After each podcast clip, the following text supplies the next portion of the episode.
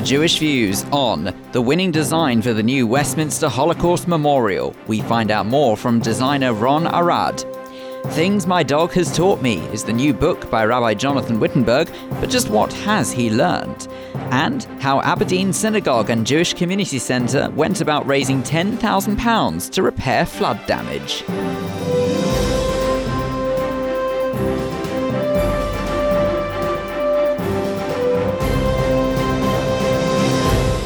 But first, with a roundup of the Jewish news this week, I'm John Kay.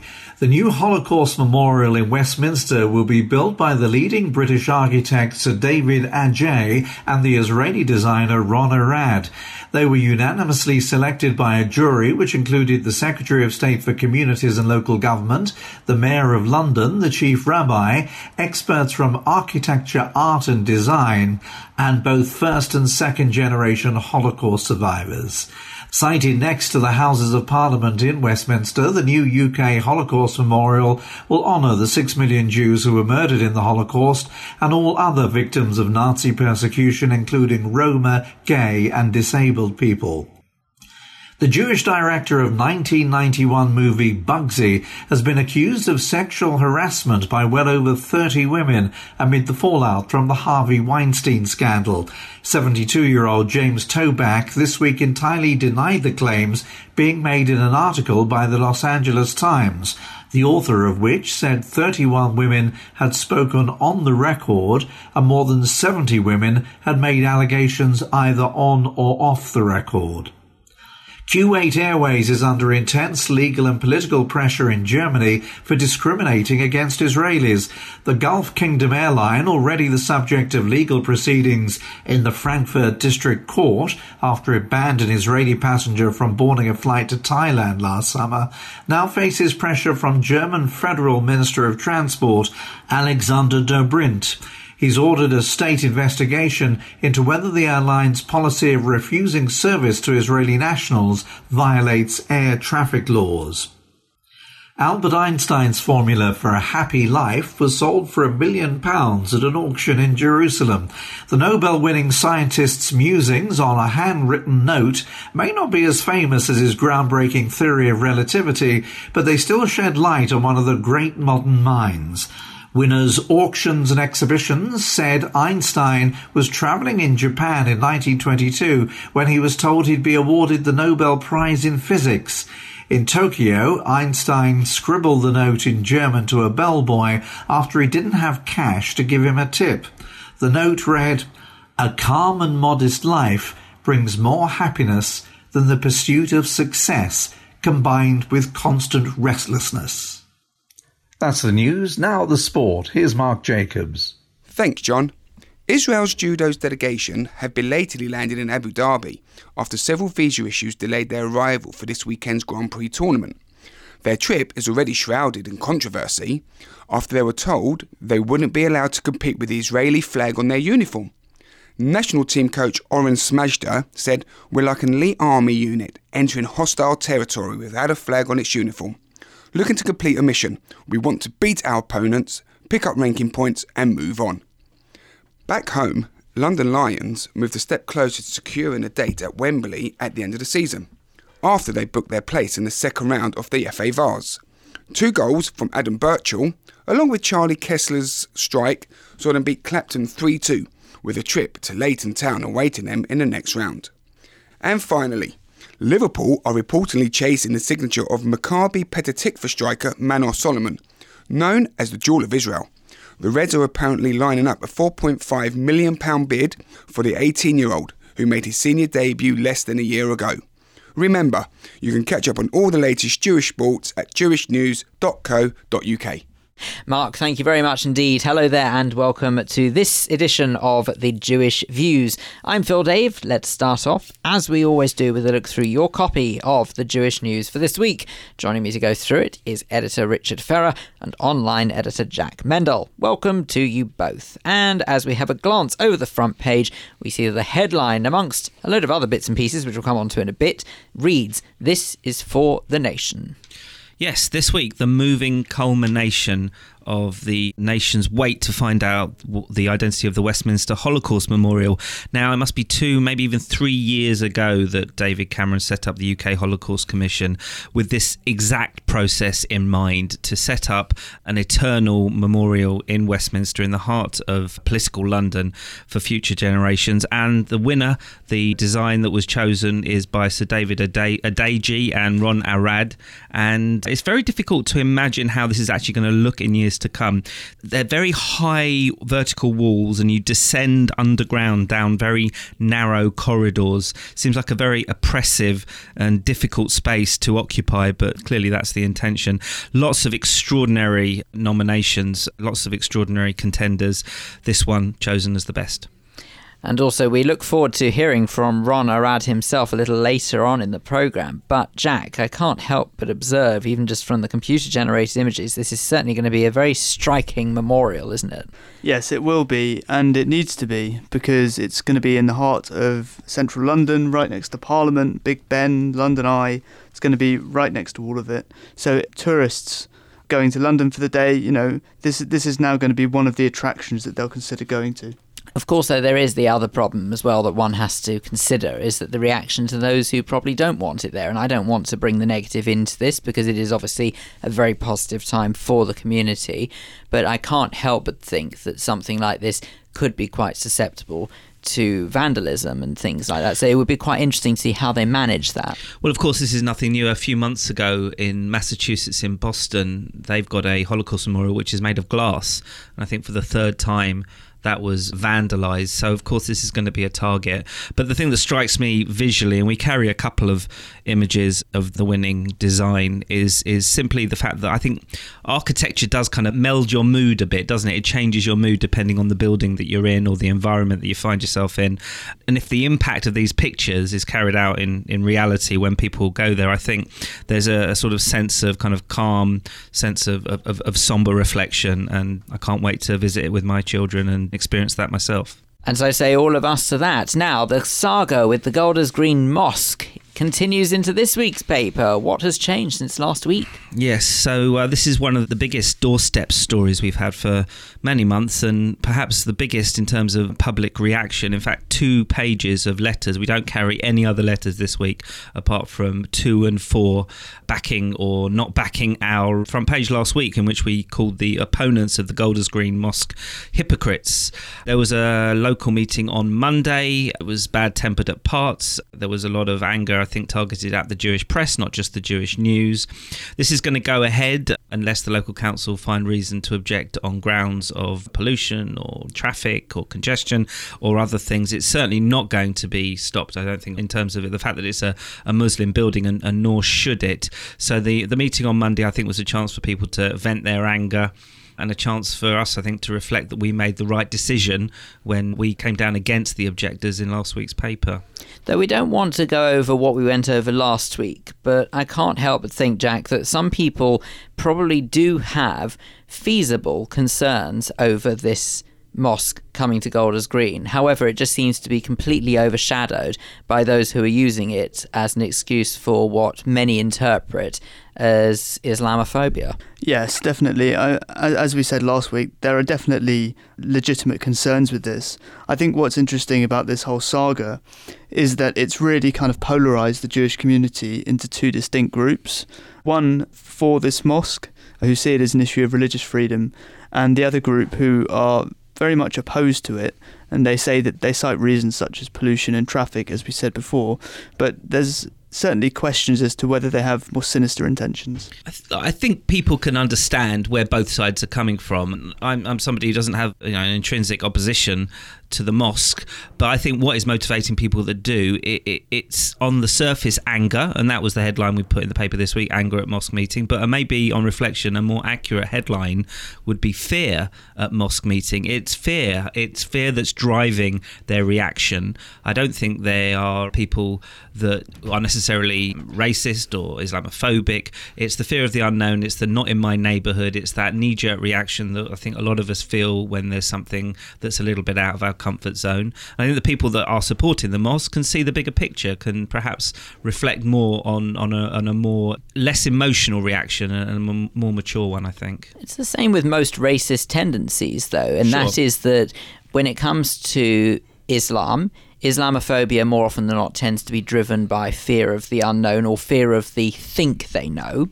And with anti Semitism, that seems to be driven entirely and most of the time on ignorance and stereotyping. So it's the same with both religions in some weird way. And I think based on that alone, we do recognize and we should recognize that there are legitimate arguments on both sides of the fence. There's, but there's, a, there's all the best interfaith work brings two sides together and shows that deep down, nuts and bolts, they're basically the same individuals motivated by the same basic human needs.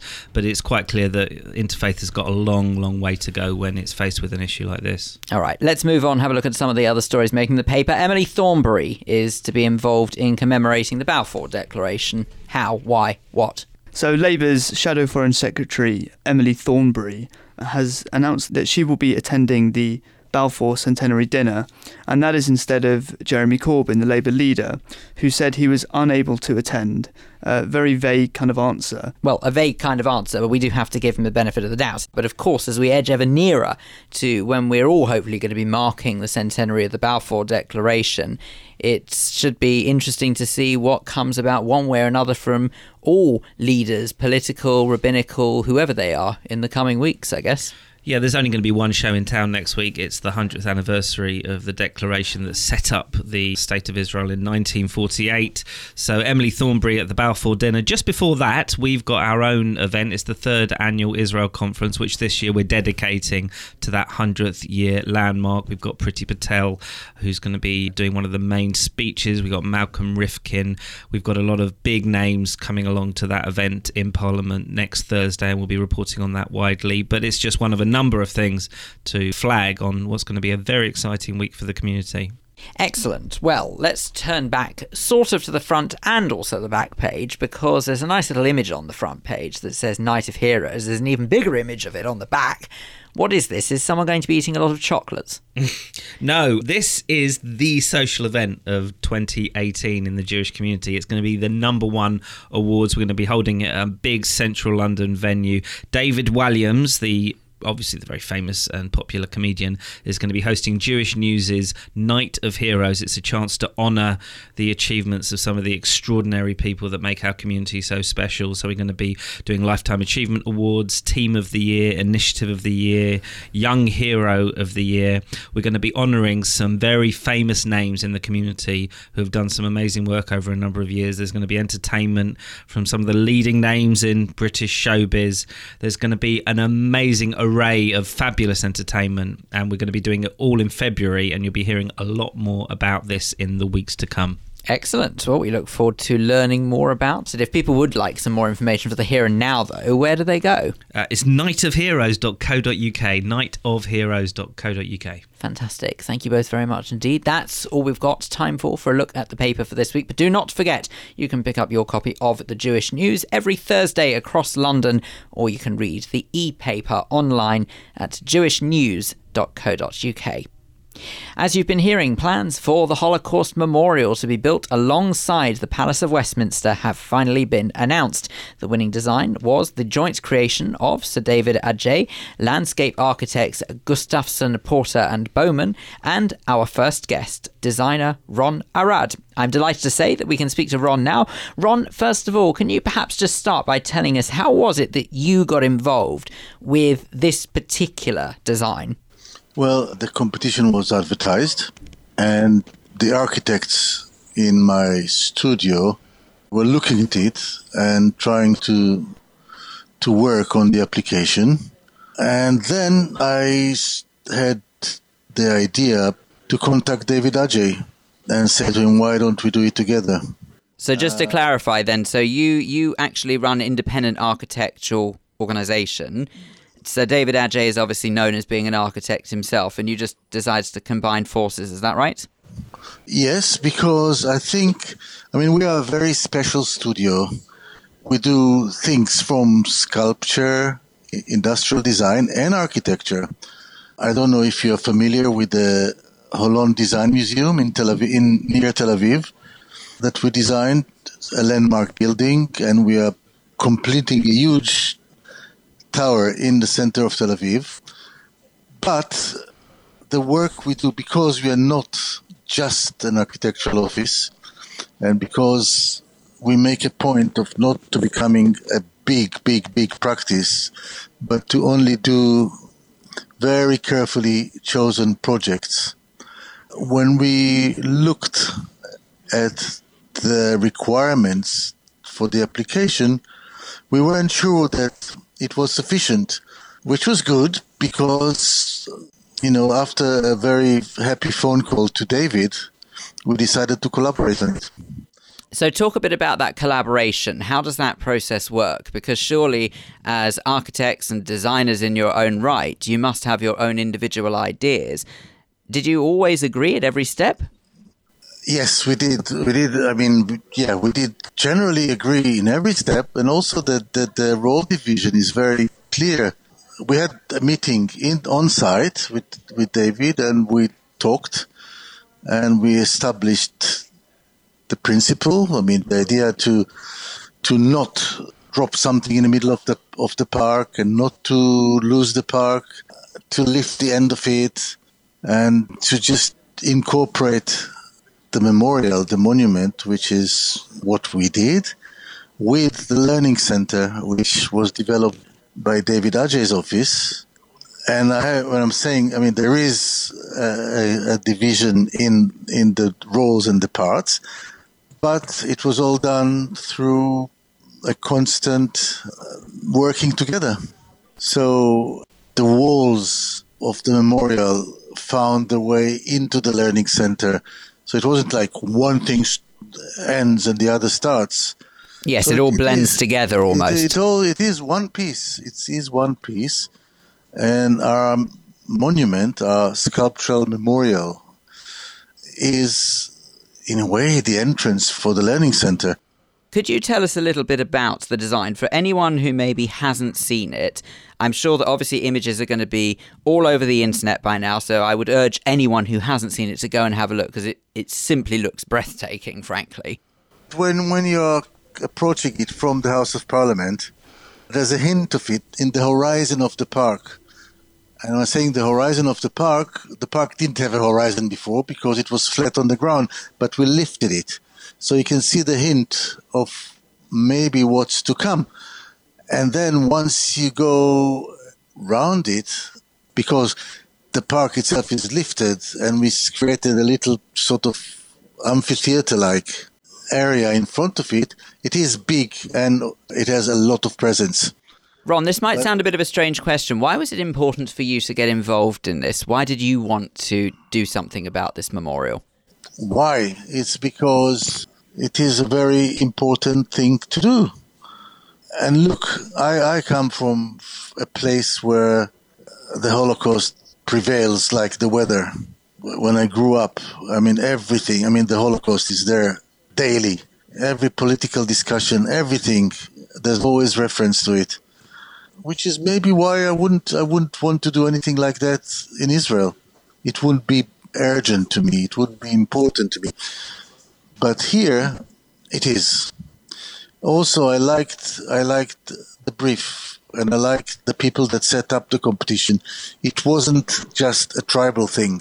It was, I believe, it is a monument against hate of all its forms. And it is, it is a reminder the location is amazing. It is in, a, in the shadow of the, you know, the temple of, of democracy and, and humanity, which we want to believe the House of Parliament is. And there's this, the park and the river and the business as usual. It's very important now to say, hey, hey, let's remember that there are other things Well, it's interesting that you mentioned about that it's not just a tribal, as you say, not just a tribal thing, because Sir David Adjaye, I'm guessing, doesn't necessarily have Jewish heritage, but obviously he felt it was important to be involved in the project as well. What would you say that Sir David's team brought to it for not necessarily having that Jewish interest in this project in the They- first they- place? They brought to it sort of cosmopolitan, humanistic thing. I mean, the thing is, it was amazing to see that David, the David and his team had to learn things that I grew up with. They had to learn about it, and uh, it was fantastic to see. And also, how did it feel when you learned that the judges unanimously decided that the design that you were part of was the winning design? What was that moment like? It was absolutely great. I mean, we felt we felt good when we presented it to the public at the V&A, and we felt good when we were interviewed by the panel of the judges. And we thought, I mean, there wasn't one bad word there. It wasn't like anything that left us with a nasty. I mean, it was a very, very intelligent, good conversation with a very impressive panel. And you know, you walk out of a session like that, and we felt really good, and we weren't wrong. Well, I'm not surprised you felt really good because congratulations, Mazel Tov. It's amazing. It really is a fantastic achievement. What happens next? Just really quickly, are you going to be Well, um, involved mean, from here on until the actual finished building of it? It's a long journey. I mean, it's not that you do you do like a sketch and images and renders, and there it is. Go. It's a lot of. I mean, there'll be. It's it's a lot of hard, hard, hard work, and that's what we'll be doing until it's completed. And there'll be, you know, there's as you know, there's lots of the usual resistance to anything good or bad that that's about to happen. Well, let us not dwell on that and let us dwell on the positive, which Let's is that dwell on the you positive, you yeah. are part of the successful winning design for the new Westminster Holocaust Memorial. And from all of us here at the Jewish Views, huge congratulations, Mazel Tov, and thank you so much for doing such amazing work. Excellent. Thank you. Ron Arad, designer of the Westminster Holocaust Memorial, joint designer, I should say, of the Westminster Holocaust Memorial. Thank you so much for speaking to us today. You are listening to The Jewish Views in association with The Jewish News. Still to come on this edition, Clive Roslin will be here for our Jewish Schmooze. Today, Clive and Tony will be joined by journalists and authors Emma Klein and Jeremy Havardi, and they'll be discussing what you've just been hearing about the new Westminster Holocaust Memorial and the importance of it in trying to educate future generations. Plus, community editor Diana Toman is away this week, so our very own Tony Honigberg will be speaking to Mark Taylor, president of the Aberdeen Synagogue and Community Centre, following their efforts in raising £10,000 to repair flood damage to their synagogue. But first, I don't think it's an exaggeration to say that here in the UK we appear to be a bit of a nation of pet lovers, and the Jewish community is absolutely no exception to that rule. Well, Rabbi Jonathan Wittenberg has written a book, one of many books he's written, but he's written a book about his dog Mitzvah. The book is entitled Things My Dog Has Taught Me and explores the relationship between him and his much beloved pet. Well, our arts editor Kate Fulton is taking a much deserved week off this week, so in her place we have sent our very own Harley Baptiste to go and meet Rabbi Wittenberg. Harley. That's right, I'm sitting here with Rabbi Jonathan Wittenberg and Mitzvah. Rabbi, tell me more about him. So he's a border collie. We'd had a previous dog who'd been found in the street by a member of my congregation, Safi, who was with us for 15 happy years. And he was really getting older, his hips were going. And we were on a short holiday in Wales when I saw a little sign by a farm saying border collie puppies. So I said to the children, Shall we go and just take a look? And of course, that was the great mistake. So we just took a look and we took a fancy, and then we thought, would our older dog accept a puppy? So we took him out the car, and the puppies and the dog seemed to get along. And we'd been told for a while get a puppy before your beloved dog dies. You'll find it less terribly painful. And that's how Mitzvah came home with us and found from his brothers and sisters and cousins all having flocks of sheep, he had a flock of congregants. nice. And usually, a lot of people pick their breed based on their own personalities rather than the actual personality of the dog. Why? Why a border collie? I maybe that's for a psychologist to comment. I've always liked them. They're they're they're bright. They're they're, they're sparky. They're active. I think they're beautiful dogs, mm. and I love those big ears. Oh yeah, they're just all, all, the better for listening with. Absolutely, and one of the things the book is about it, it is it is about my dogs and some of the stories, and it's sort of an introduction to a Jewish household through the perceptions of a dog, but it's also about the emotions that dogs teach us and bring out from us. It's about companionship, faithfulness, kindness. It's about cruelty. It's about loss. So, in a way, the book isn't just or even mainly about dogs, it's about caring. And if I'd been writing something about being a community minister, a community rabbi, I would have written a lot of the same things. Can you differentiate uh, your life before being a, a dog owner and after being a dog owner? Well, there's the walks. I've always been we've always been keen walkers in our family. But the dog takes you, you know, the dog will come along and tell you, take me out now, please, late at night, last thing. And at first one thinks, I'm tired, come on. But then you go out and you go into the woodlands and you see the world in a way you hadn't seen it before. You walk along moonlit paths. You go through the shadows of trees. You see the stars. The dog stops and looks at something, and you notice it too. And so the dogs become the guide, and this is a spiritual thing, to a greater sense of wonder and awe, a greater awareness of the world around. And for that, I'm very grateful, and that's been special. Equally important is the constant companionship. You know, a dog I'm lucky enough to have a job where I can often take the dog with or go somewhere, leave the dog in the car for a few minutes and then take him for a short walk. The companionship, the, the sense of faithful, steady being with you, which develops very quickly for dog owners into love. And how do you find that the lessons that you've learned from, from your dog and your time as being a pet owner, how do you find that these lessons have come into your, your just your average everyday life, whether it's just as Jonathan Wittenberg walking down the road or as Rabbi Jonathan Wittenberg addressing a congregation? Well, in this room we're sitting now, quite often people will come and talk. If the dog comes in, I always ask people, do they mind the dog? Because some people are frightened of dogs and some people have allergies. And if, they, if they're not comfortable with the dog, I'll always put the dog in another room. But most people are happy for the dog. The dog sits there quietly. The dog's a great listener. Sense the dog intuits the feeling in the room. And once with our first dog, Safi, there was somebody who was deeply upset and began to cry. And before I knew it, the dog, the dog was sitting on this person's lap, licking away their tears. So, so dogs. Th- I don't believe dogs understand every word their owners say. I think that's that's sentimental, but not true. They do understand a lot of what we don't say. They do go for the heart. They they feel the feelings. So that's one very important thing. Another is the comfort dogs bring. I've often taken the dogs, particularly Safi, our earlier dog. I took him often to the North London Hospice. I've taken them into into other places where older people, people with Alzheimer's, people very ill, they'll reach down to touch the dog, and it's a communication deeper than words. And you can see people who might have, you know, they might have not responded to language, but they do respond to the dog. And when people are bereaved as well, there's one family in particular I'm thinking about. They said, Bring your dog when you come to see us. And they'd had a tragic loss and they got a puppy. And they told me after a while the puppy helped us through. You really don't feel you can face the world in the morning, but you've got to get up because of the dog. And then the dog is full of energy and people people stop you and they talk to the dog and they talk about the dog and it it helped draw them back into life. So that there's a lot that our dogs give us. And in the course of preparing the book, I also visited canine partners in Sussex where dogs are trained.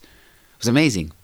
I watched one dog learn how to unload a washing machine because it was going to have a disabled owner, and, and another dog actually helping someone take their shoes and socks off to get ready for bed because they themselves couldn't reach their, their, their feet. They were, they were wheelchair bound. That's incredible. It was amazing. And then I went to medical detection dogs where dogs have been trained they detect certain kinds of cancer, so they're used in diagnosis. It's not solely the dog, but the dog's have a very good sense of direction of where things might lead. And even more, dogs can detect sugar highs and lows in people with diabetes. And therefore, you know, for, for family, for instance, who have a very young child who's got type 1, they would otherwise, the parents have to test their child every hour during the night. But the dog learns to recognize and sleeps next to the bed. And if the dog can smell from the child's breath that they're going to have a sugar low or high, they wake the parents with the tester kit in their mouth. And, you know, there's been a comment, you know, we got our life back when that dog came to stay with us.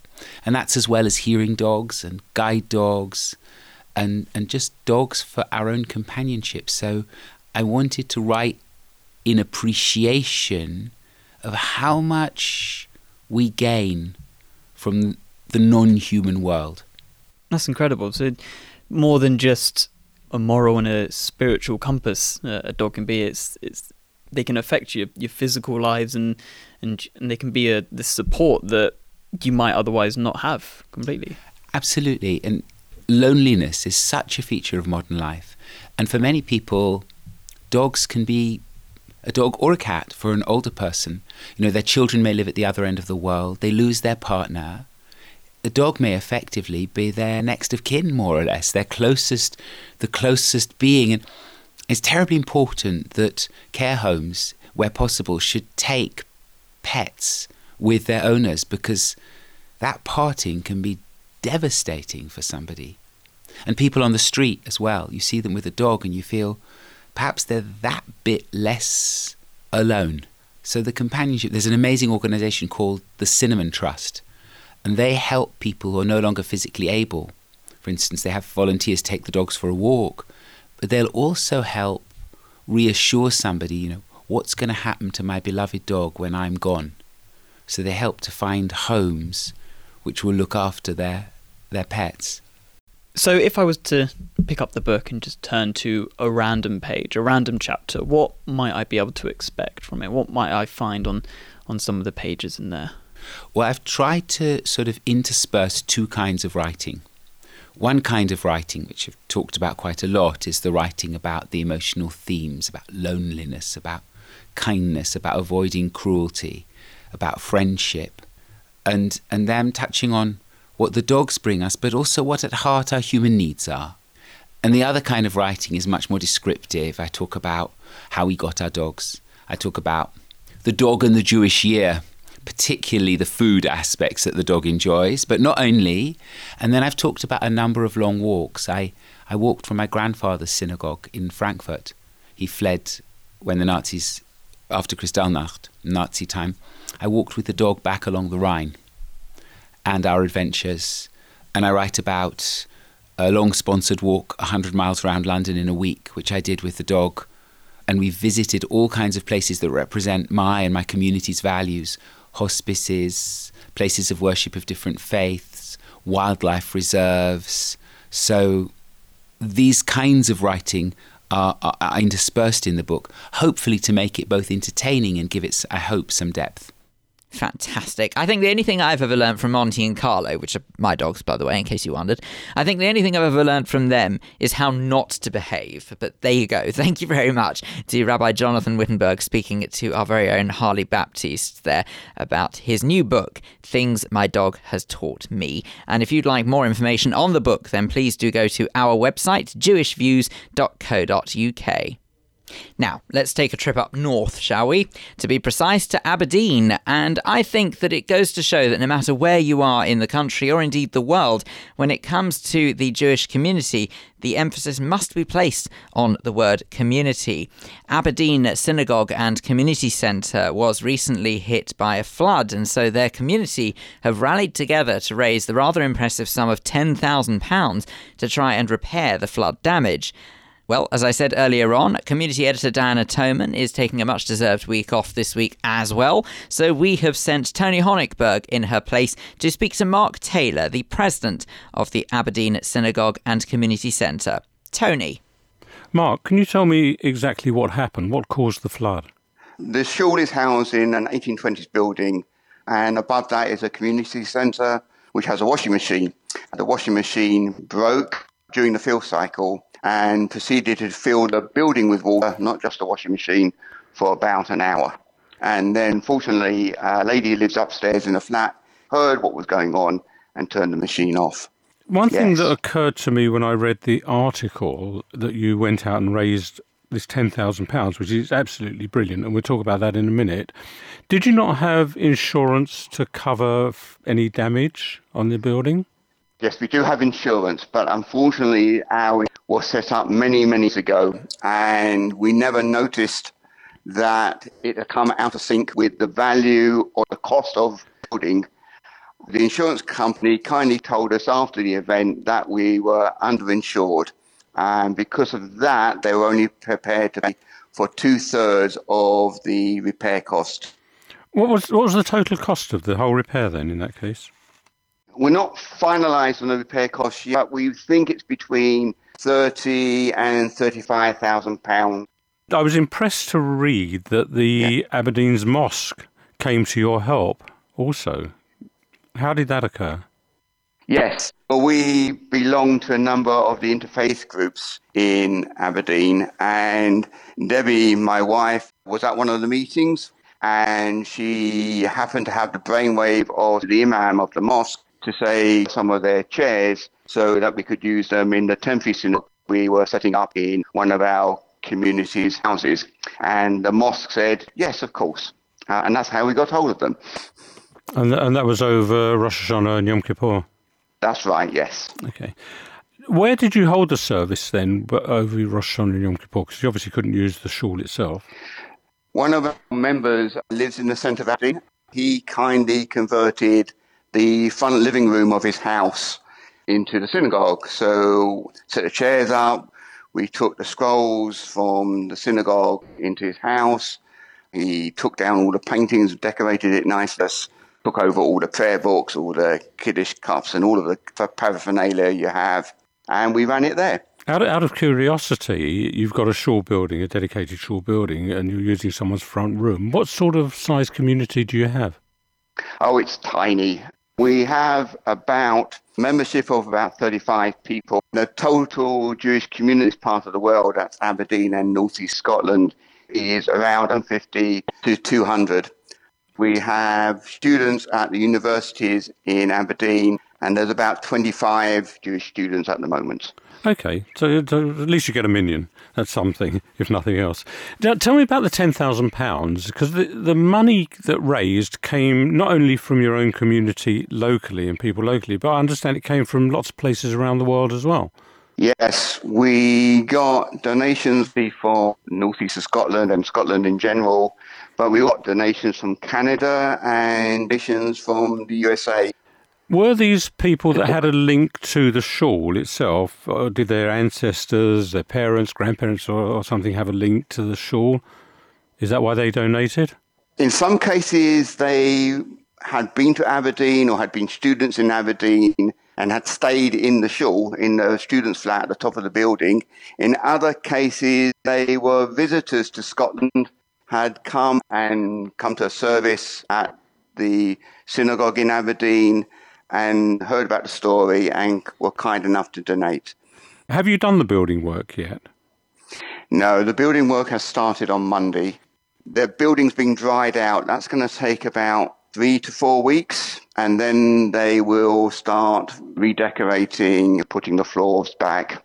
And that, only at that point will we know how much and the final figure that the community will have to pay.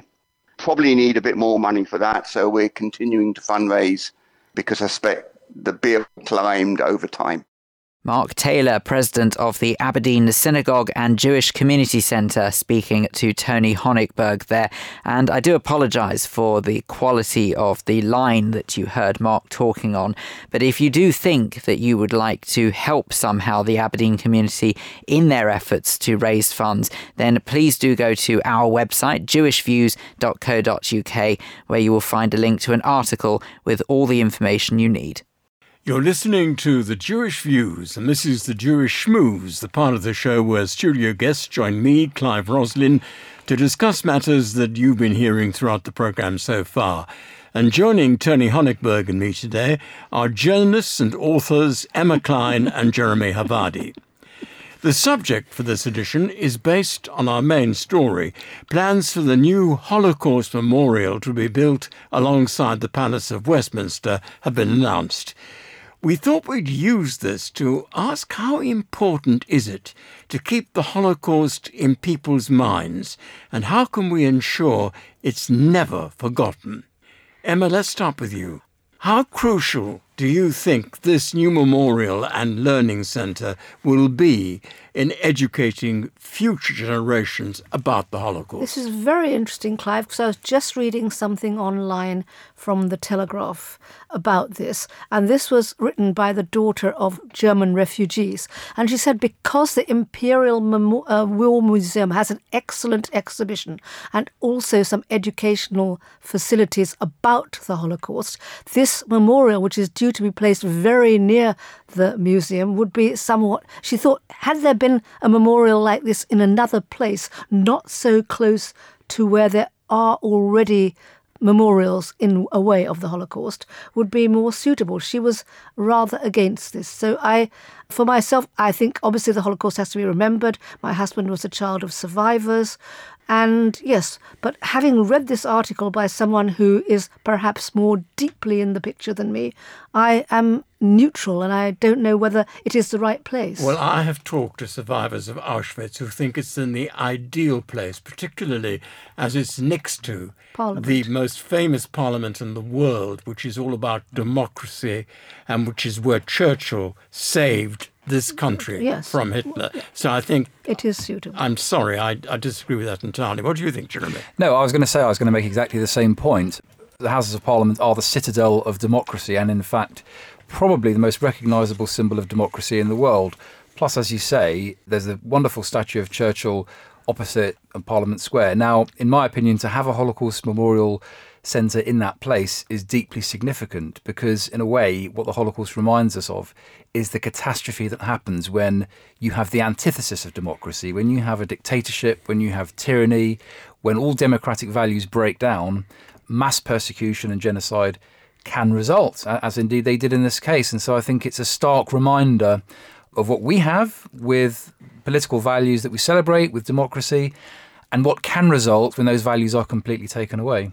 Do we need a second Holocaust memorial or museum when there's already one in the War Museum? It depends, obviously, what this particular one adds. Personally, I, I think that this is a very suitable and enlightened gesture, and I think that what, what it should incorporate is an understanding of why it is that the Holocaust took place. And so it needs to it needs to encompass the whole dimension of persecution and genocide. It needs to very clearly explain the link with anti-Semitism through the ages.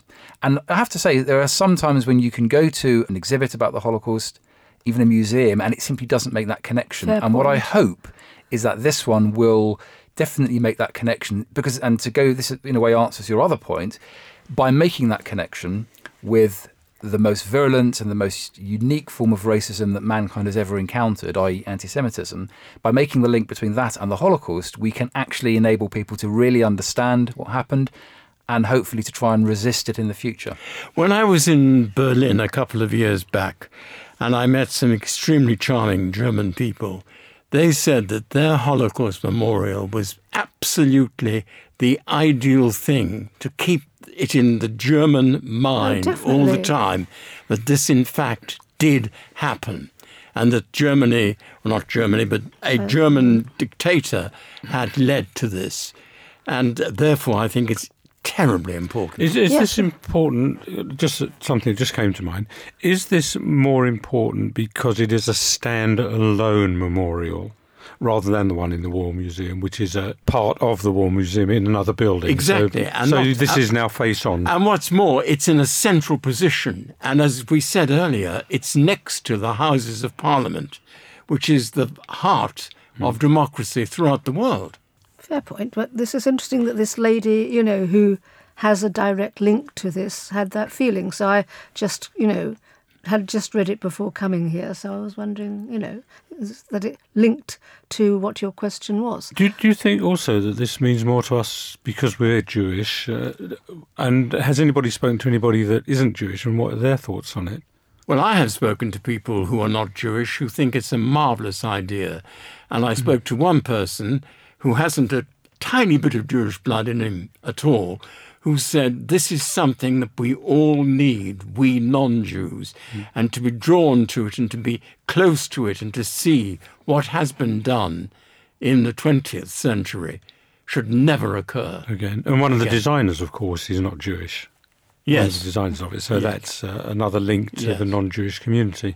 And, and of course, uh, I mean, I know we look at this as being the Holocaust memorial, but there have been lots of disasters over the years as well haven't there, in Rwanda and other places.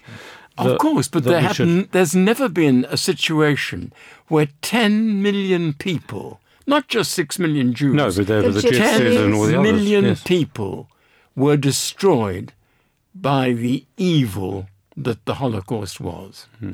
I think two points. I mean, first of all, it's very important to remember the other victims of Nazi tyranny. Sure. And if you go to the Imperial War Museum, part of the Holocaust Memorial there, uh, you do, in fact, there, there is an emphasis on that. So you do find, for example, that they talk about gay people, gypsies. Uh, gypsies who are killed. And it's very important to remember that.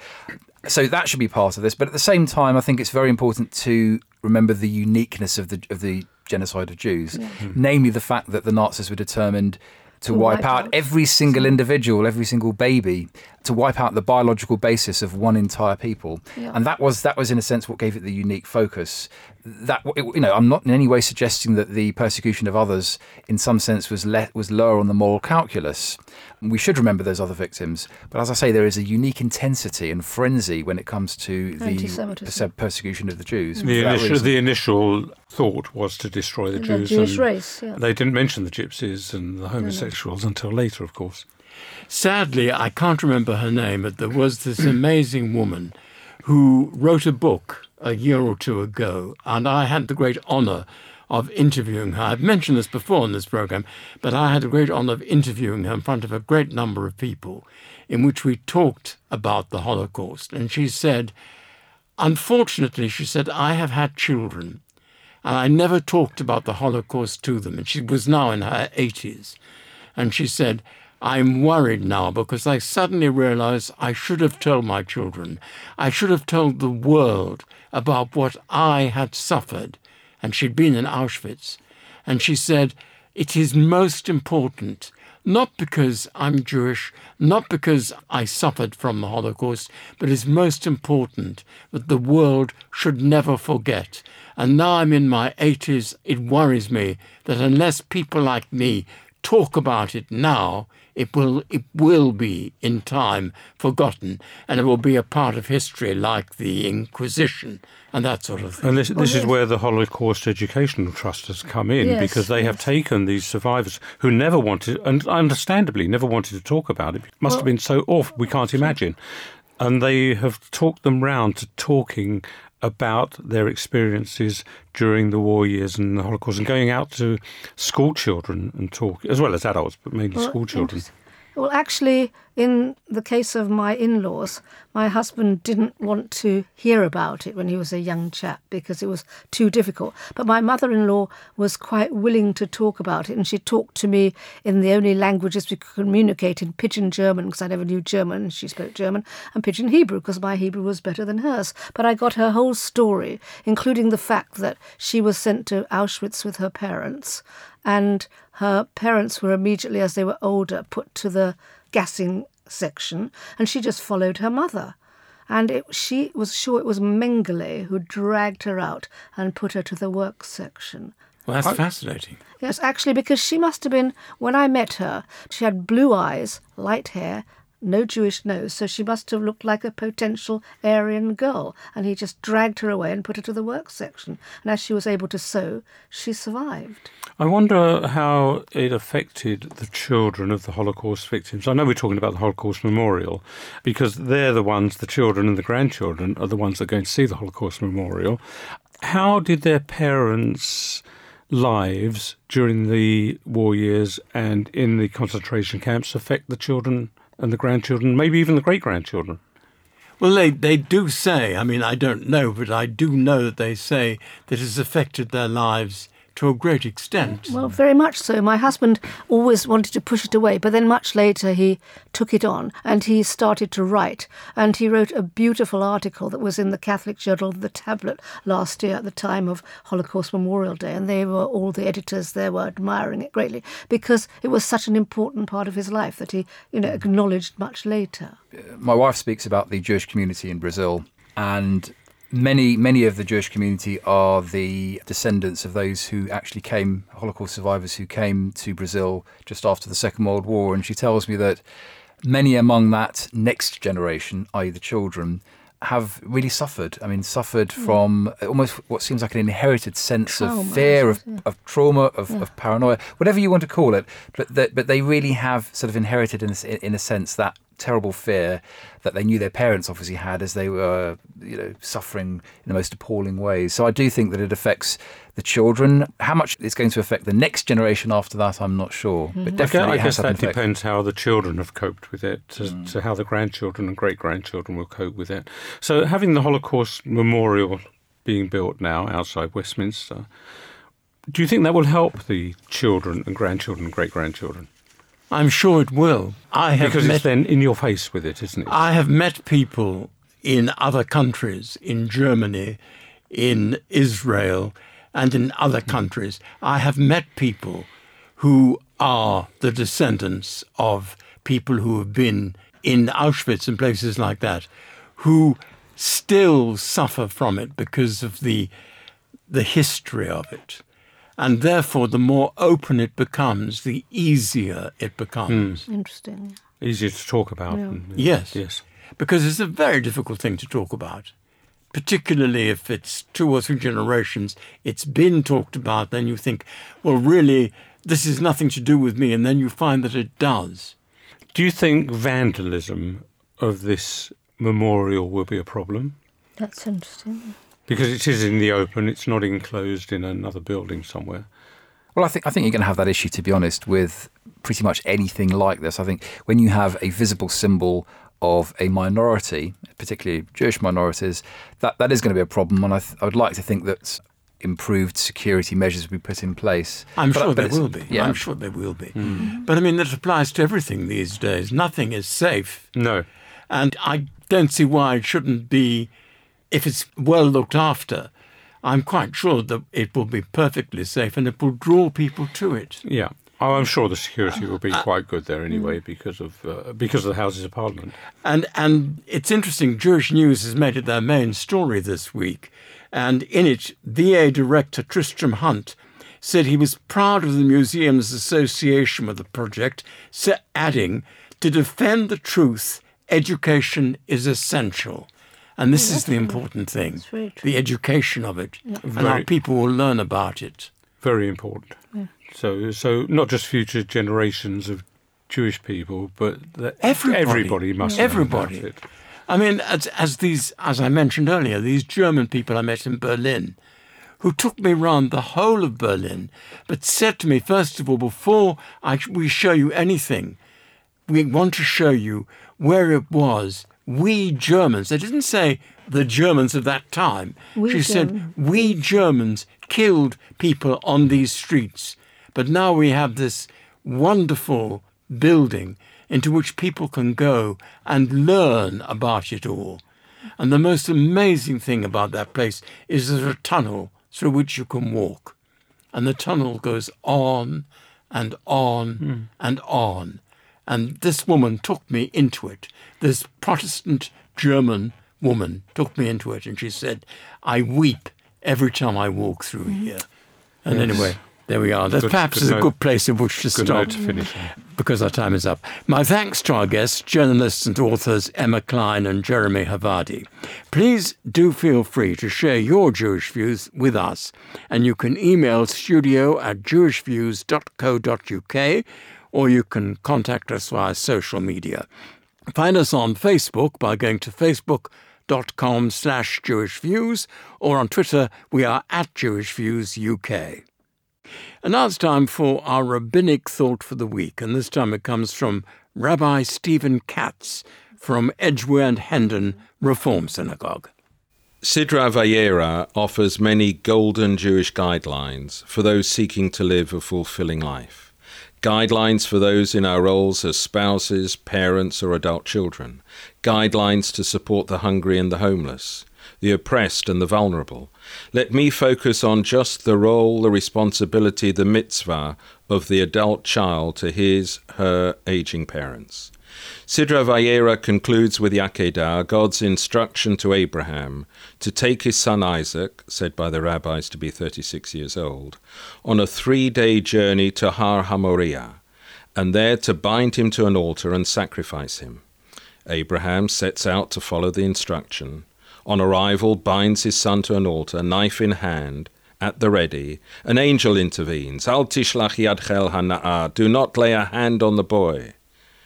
Abraham stops. Isaac is spared. However, understandably, this near death experience was deeply troubling, traumatic for Isaac. Father and son were described as going together to Har Hamoriah, Vayelchu Shnehem Yachdav, yet they do not return home together. The Torah recording that the next time father and son are in each other's presence is at Abraham's funeral. The first time we read of Isaac after the Akedah is on his return from Be'er Lachairoi, where earlier Hagar had fled, the same Hagar who had given birth to Abraham's son Ishmael. Why did Isaac travel to see Hagar? Some say, having heard of his mother Sarah's death, realizing that his father must now be distressed, lonely, alone, he sought to persuade Hagar to return to Abraham. Indeed, the Torah tells us that Abraham remarried, married Keturah, identified by midrash as Hagar. Although traumatized by his Akedah experience and choosing never to speak to his father again, Isaac was determined that his elderly father would not live out his final years in solitude. It is a well recognized syndrome that some bereaved spouses die soon after their partner, metaphorically, perhaps even literally, dying of a broken heart. Care homes, yes, even Jewish care homes, are filled with residents whose families, adult children, and grandchildren maintain only a spasmodic and superficial contact.